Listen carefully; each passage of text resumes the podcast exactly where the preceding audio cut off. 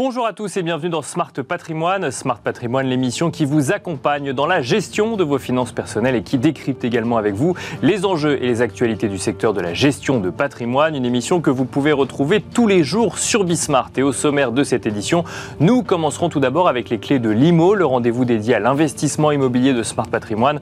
Nous tenterons de comprendre ensemble comment s'est déroulée la première partie de l'année 2023 avec Yann Géano, président de La Forêt France. Nous tenterons de comprendre notamment si le marché a été toujours aussi dynamique au premier trimestre 2023 ou s'il a connu des difficultés comme on peut euh, le lire ou l'entendre de manière assez euh, régulière. Ce sera donc la première partie de Smart Patrimoine. Nous enchaînerons ensuite avec Enjeu Patrimoine, un enjeu patrimoine consacré à l'investissement obligataire ou plutôt, plutôt à la stratégie obligataire prise en compte dans une stratégie patrimoniale. Quelle place faut-il laisser à l'obligataire? C'est une question que nous poserons à Alain Krief, responsable de la gestion obligataire chez Edmond Rothschild Asset Management, mais aussi à Romain Rivière, directeur adjoint de la gestion financière chez Astoria Finance. On se retrouve tout de suite sur le plateau de Smart Patrimoine.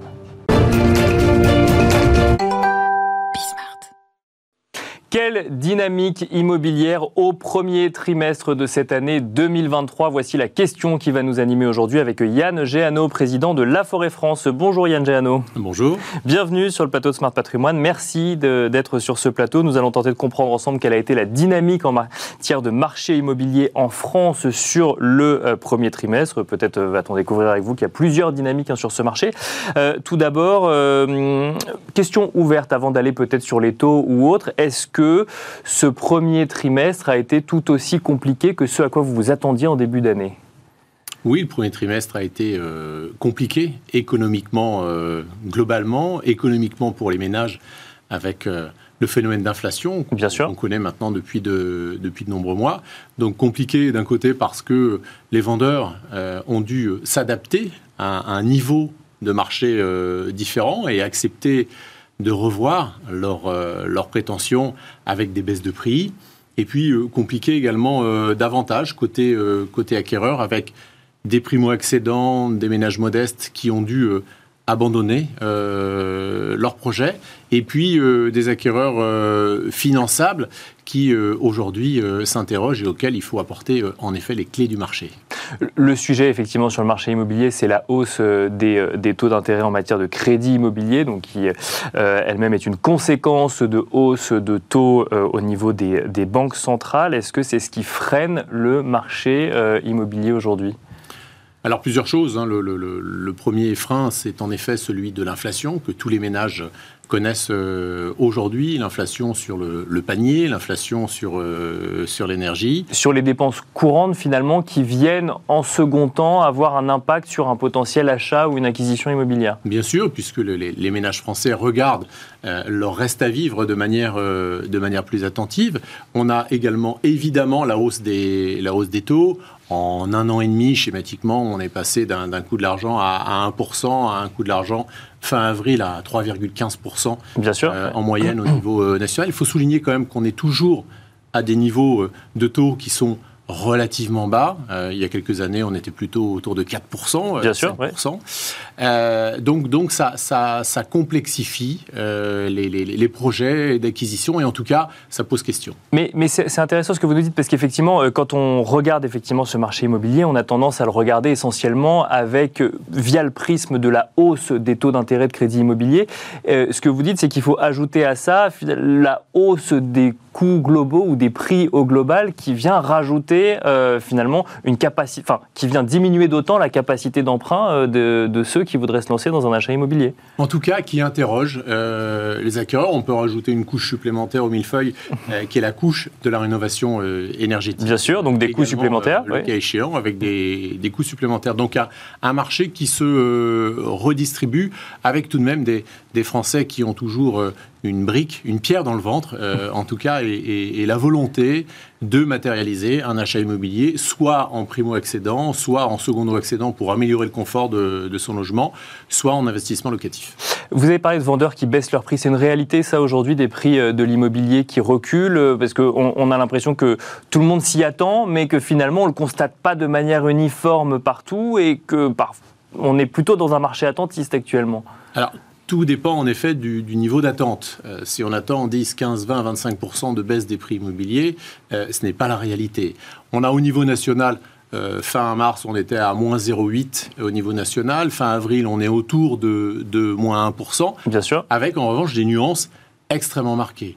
On voit que les grandes métropoles sont à la baisse de l'ordre de 2 à 2,5% à l'exception de, de Nice qui est à la hausse de un peu plus de, de 2%. Bien sûr. Euh, les périphéries des grandes métropoles, les plus chères qui ont tendance à reculer, les moins chères qui ont tendance à, continuer à, à progresser.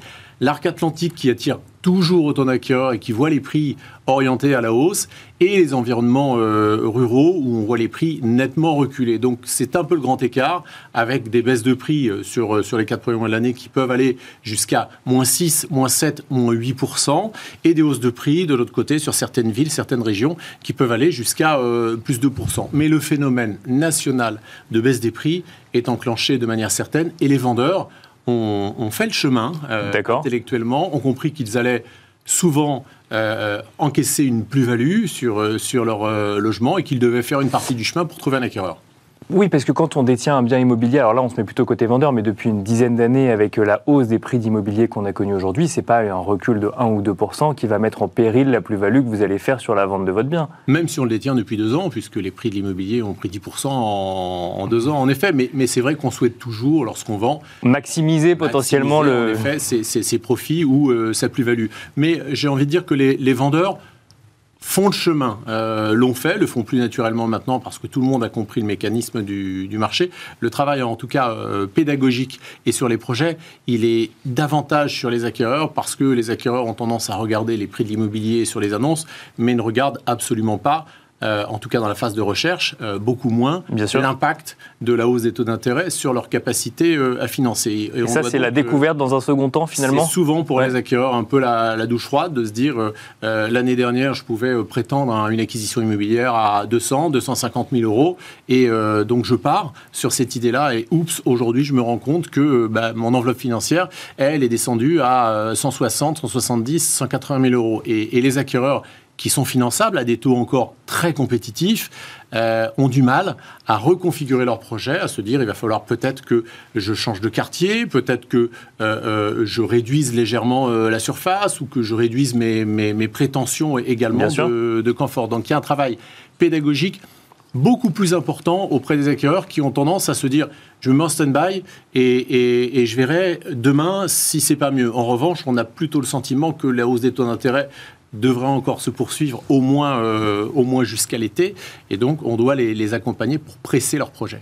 Vous nous l'avez dit, il y a des, effectivement des, marchés immobiliers qui reculent, d'autres qui continuent à progresser. Alors, on est dans des proportions peut-être un peu moindres que ce qu'on a pu, connu, pu euh, connaître euh, il y a quelques mois. Est-ce que ça veut dire que on constate un changement durable dans ce que les acquéreurs aujourd'hui sur le marché souhaitent, souhaitent acheter?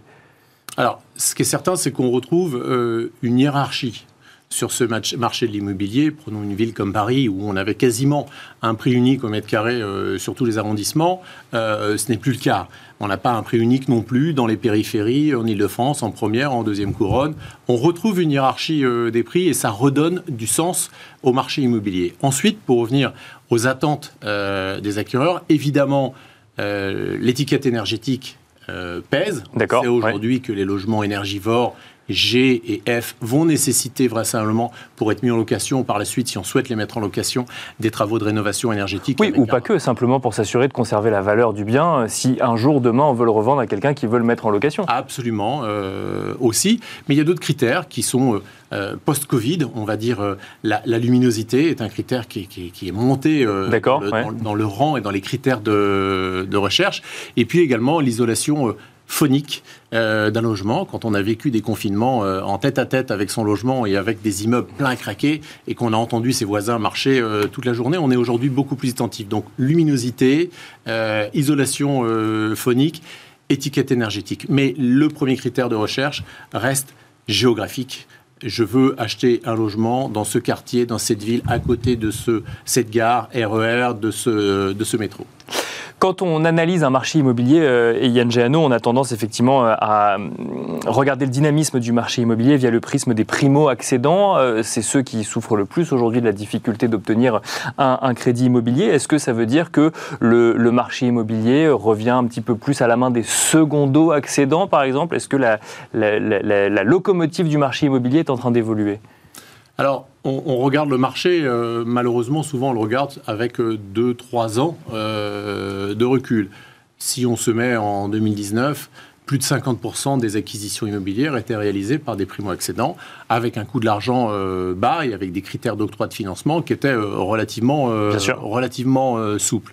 Et une confiance dans le marché immobilier et dans la progression du marché de l'immobilier qui était tout à fait euh, certaine à ce moment-là. Et dans l'avenir, d'une manière, euh, d'une manière globale. Aujourd'hui, à la fin du premier trimestre de l'année, les primo-accédants ne représentent plus que 28%. Euh, Donc ils ont été divisés par deux, comme j'expliquais en début d'émission. Une partie ont été mis sur la touche avec des critères d'endettement, de durée d'endettement, de taux d'endettement, avec des apports que certains ont des difficultés à, se constituer. On sait qu'aujourd'hui les banquiers sont plutôt exigeants vis-à-vis des, des primo-accédants.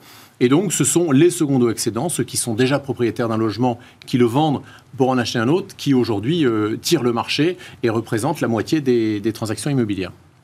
Dernière question, euh, Yann Géano, euh, est-ce qu'il y a plus de stock aujourd'hui qu'il y a quelques mois puisqu'on voit moins de transactions? Et derrière cette question, il y a une autre question, c'est est-ce qu'il y a plus de bonnes affaires pour ceux qui auraient les moyens d'acheter ou au contraire, euh, ce qui reste sur le marché, c'est peut-être des biens dont personne ne veut?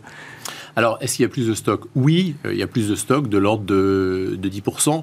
Maintenant, il ne faut pas se tromper. Quand une agence sur un marché très tendu avait euh, une douzaine de biens en, stock à la vente, si on rajoute 10%, euh, ça fait 13 ou, 14 logements. Donc, on reste sur un marché extrêmement pénurique. Cette augmentation des stocks s'explique par des délais de vente qui se sont légèrement allongé, et puis également par euh, des vendeurs qui se rendent bien compte qu'on est sur un haut de cycle et qui souhaitent empocher, là encore, leur plus-value euh, sur ce haut de, de cycle. Euh, donc on reste sur un marché pénurique, c'est important de le, de le comprendre. On, a, on, est dans un pays qui ne construit pas, on l'a vu, les professionnels du neuf lancent des cris d'alarme très très régulièrement. Depuis de nombreux mois d'ailleurs, précisons-le quand même. Absolument, et pour encore, à mon sens, de, de nombreux mois au, au, regard de, du temps de l'immobilier Euh, les bonnes affaires, euh, aujourd'hui, un projet immobilier, on ne recherche pas nécessairement une bonne affaire, on n'est pas sur un produit euh, d'investissement, on n'est pas pour spéculer. 8 transactions immobilières sur 10 se font pour occuper les logements. Donc on recherche un logement qui correspond à sa tranche de vie, à ses attentes, à la proximité d'un emploi, des transports ou de sa famille, par exemple. Merci beaucoup Yann Géano d'être venu sur le plateau de Smart Patrimoine, décrypter euh, avec nous euh, ce marché immobilier à la lumière euh, de ce que vous avez pu constater au premier trimestre. Je rappelle que vous êtes le président de la Forêt France. Merci beaucoup. Merci à vous. Merci à vous de nous avoir suivis. On se retrouve tout de suite dans Enjeu Patrimoine. Et nous enchaînons à présent avec Enjeu patrimoine dans un contexte où les banques centrales font monter euh, régulièrement leur taux directeur. Faut-il miser en tant qu'épargnant sur les obligations? En 2023 C'est la question que nous allons poser à nos deux experts. Nous avons le plaisir de recevoir euh, tout d'abord sur le plateau de Smart Patrimoine Alain Krief. Bonjour Alain Krief. Bonjour Nicolas. Euh, vous êtes responsable de la gestion obligataire chez Edmond Rothschild Asset Management. Nous avons le plaisir de recevoir également sur ce plateau Romain Rivière. Bonjour Romain Rivière. Bonjour. Vous êtes directeur adjoint de la gestion financière chez Astoria Finance. Alors on va commencer avec vous, Alain Krief. Je vous pose la question qui s'affiche à l'écran. Faut-il miser sur les obligations cette année, après l'année 2022 chahutée, qu'on a pu connaître sur l'obligataire alors, je vais vous donner une réponse simple tout d'abord. Oui, après, je veux quand même vous nous expliquer pourquoi. Pourquoi, quand même euh, En effet, après l'année chahutée, après, il faut voir pourquoi elle a été chahutée. On a eu une remise, euh, on a rebattu les cartes sur, euh, bah, sur les taux de façon générale, sur le risque aussi de façon générale. Et aujourd'hui, on a énormément d'opportunités sur l'obligataire. D'accord. Donc on a des rendements qui sont très positifs. Et si à cela, on ajoute les primes de risque crédit quand vous allez sur de la dette d'entreprise, ce que nous mettons en avant, Bien sûr. on a des rendements significatifs et beaucoup d'opportunités. On peut peut-être justement alors rentrer un petit peu plus dans le détail de ce que veut dire obligataire, investissement obligataire. Il y a ce que tout le monde connaît, entre guillemets, euh, la dette d'État, euh, ce qu'on voit notamment dans les fonds en euros, qui va offrir une garantie en capital et un rendement qui progresse effectivement en 2023, mais qui reste euh, relativement peu élevé. Et ensuite, on peut faire de l'obligataire d'entreprise avec un, des niveaux de risque différents en fonction des entreprises qui vont chercher à lever de l'argent. Exactement. Donc on va, on va prêter aux entreprises. C'est de la dette d'entreprise. Euh, elles font, bien sûr, elles sont présentes sur la plupart du temps sur les marchés actions, mais aussi sur de la dette. Et donc, nous, on va prêter aux entreprises. Et donc, ce qu'il faut bien comprendre, quand on prête aux entreprises, ces titres d'entreprise, en fait, euh, sur ces titres, on accumule deux rendements. On accumule le taux d'État. D'accord. Et on accumule une prime de risque crédit qui correspond justement à la qualité de l'entreprise. Si l'entreprise est de très bonne qualité, cette prime va être relativement réduite. D'accord. Toujours le couple rendement-risque, effectivement, il y a moins de risques. Exactement. Et si elle est de meilleure et de moins bonne qualité, cette prime va être plus importante. Donc ça veut dire quoi? Ça veut dire qu'on va atteindre des rendements de l'ordre de alors déjà, le, le, le, niveau bas, il, devient beaucoup plus élevé qu'auparavant. Bien sûr, au minimum, j'allais dire, sur les entreprises de très bonne qualité, on est plutôt sur les 3,50, 4%. Bien sûr. Et quand vous, mmh. allez, vous descendez en qualité d'entreprise, alors encore une fois, ce n'est pas non plus des mauvaises entreprises, mais c'est des entreprises plus endettées, bah vous allez pouvoir toucher du 6, 7% par an. Donc là, ça commence à être significatif par rapport, surtout par rapport à ce qu'on a connu auparavant. Ce qui va faire évoluer, pour, euh, pour qu'on comprenne bien, cette prime de risque, entre guillemets, c'est uniquement l'endettement de l'entreprise, la capacité de l'entreprise à faire face à la dette qu'elle aura contractée via son émission obligataire. Exactement, c'est euh, sa solvabilité, c'est tous ces ratios euh, par rapport à son endettement, par rapport à son résultat, par, la, par rapport aux ses résultats sur la couverture des intérêts qu'elle va pouvoir couvrir ou pas, etc. Donc tout plein de, de, de ratios assez simples, on va dire et aussi des projections par rapport à ce qu'on peut essayer de voir sur 12 euh, mois, 18 mois. C'est un peu compliqué d'aller voir beaucoup plus loin, mais c'est ce qu'on essaie de faire pour voir un peu si ces, cette entreprise, ces entreprises vont pouvoir rembourser leurs dettes, parce que c'est le but. Alors pourquoi, euh, Alain Krief, euh, l'obligataire devient-il plus attractif depuis le début de l'année? C'est parce que la base, effectivement, donc, de, de 3, 3,5% qui correspond effectivement à des rendements qu'on peut voir aussi sur des obligations d'État, a, elle, beaucoup progressé sur les derniers mois? Exactement, exactement on est passé, je vous donne un exemple simple, on est passé à des rendements pratiquement de, l'ordre de zéro sur des obligations d'entreprise de bonne qualité à aujourd'hui 4%. c'est en quelques mois, donc ça, ça, a fortement changé. Donc on a du rendement, mais c'est normal, ce qui correspond à notre environnement économique aujourd'hui. On a de l'inflation, on a donc les taux sont remontés, les taux d'État j'entends, donc on a plus de rendement sur ces obligations. Et à cela s'ajoute, bah, en fait, euh, bah, un risque supplémentaire. Parce que qui dit inflation, qui dit remontée des taux, qui dit euh, euh, éventuellement ralentissement économique pour lutter contre cette inflation. Et donc, cet effet-là augmente les primes de risque de crédit aussi sur ces entreprises. C'est pour ça qu'au final, en additionnant tout ça, on obtient des rendements qui sont significatifs aujourd'hui, comme je vous le disais, de l'ordre entre 4 7%, 7% je suis gentil parce qu'on peut aller un peu plus loin aussi. Après, il faut savoir euh, euh, contrôler son risque. En fonction du risque que vous pouvez prendre, vous avez ce type de rendement.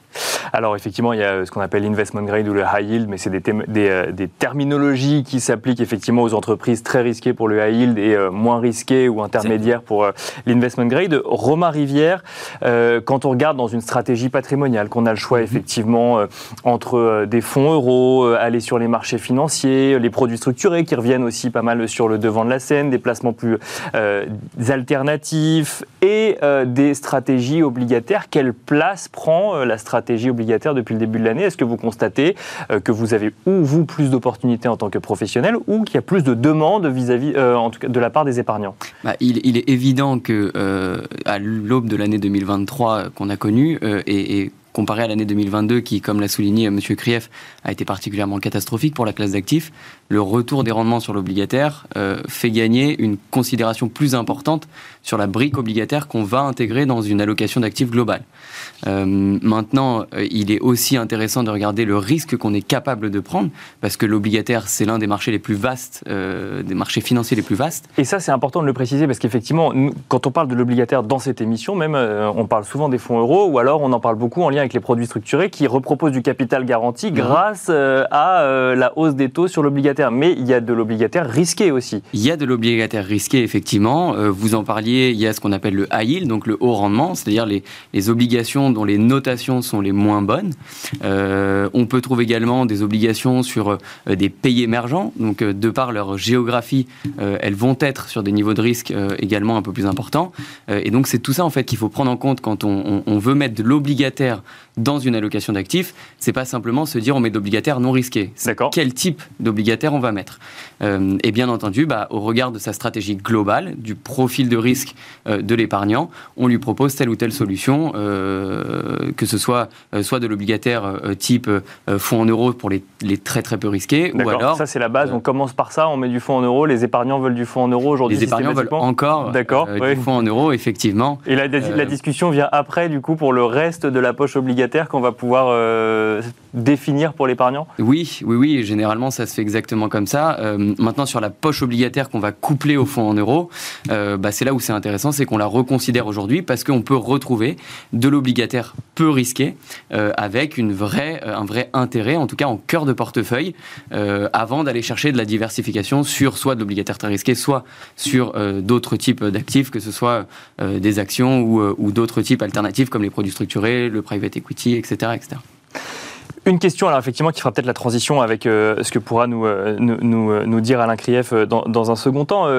quand on regarde les marchés actions, donc pas obligataires, les marchés actions, on a le sentiment qu'on peut continuer à y faire des performances, mais qu'on a plus de mal quand même à les lire depuis, depuis ou à les anticiper. Alors on n'a jamais su effectivement, mais à les lire depuis quelques mois. Qu'en est-il des marchés obligataires quand on est professionnel de la gestion de patrimoine?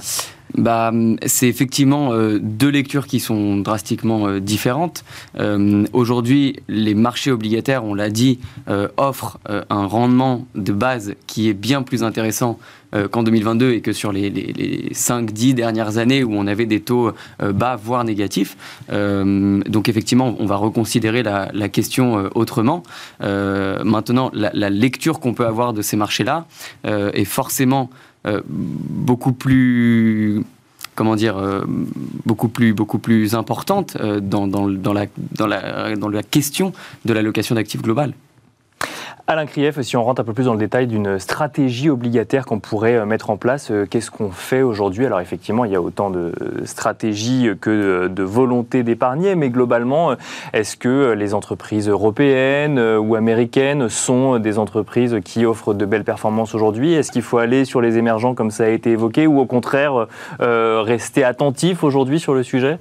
Alors, je vais tout d'abord apporter une précision importante. L'obligataire, ce qui différencie des actions, c'est qu'en général, la majorité de l'obligataire, nous avons une échéance. C'est-à-dire quand on prête à une entreprise, on a une échéance. Et plus cette échéance est courte, plus vous avez de la visibilité sur, Bien sûr, sur, remboursement et sur cette solvabilité. Quand on va prêter à deux ans, trois ans, en fait, euh, sur des entreprises comme euh, dans l'automobile ou etc., ça veut dire que le problème à la fin, si vous n'avez pas de rendement, si l'entreprise fait défaut. Et là, on parle d'entreprises comme mm. des Renault, des Stellantis ou des Forestia. Je parle de l'automobile, je pourrais parler du télécom et autres. Donc déjà, on a ce type de rendement à court terme Bien si sûr. les entreprises ne sont pas défaut. Donc ça, c'est déjà très important de voir ça parce que finalement, l'obligataire, ça a toujours été un rendement un peu plus court terme que, le, que, ce qui, est, ce qui est important dans ce contexte aussi.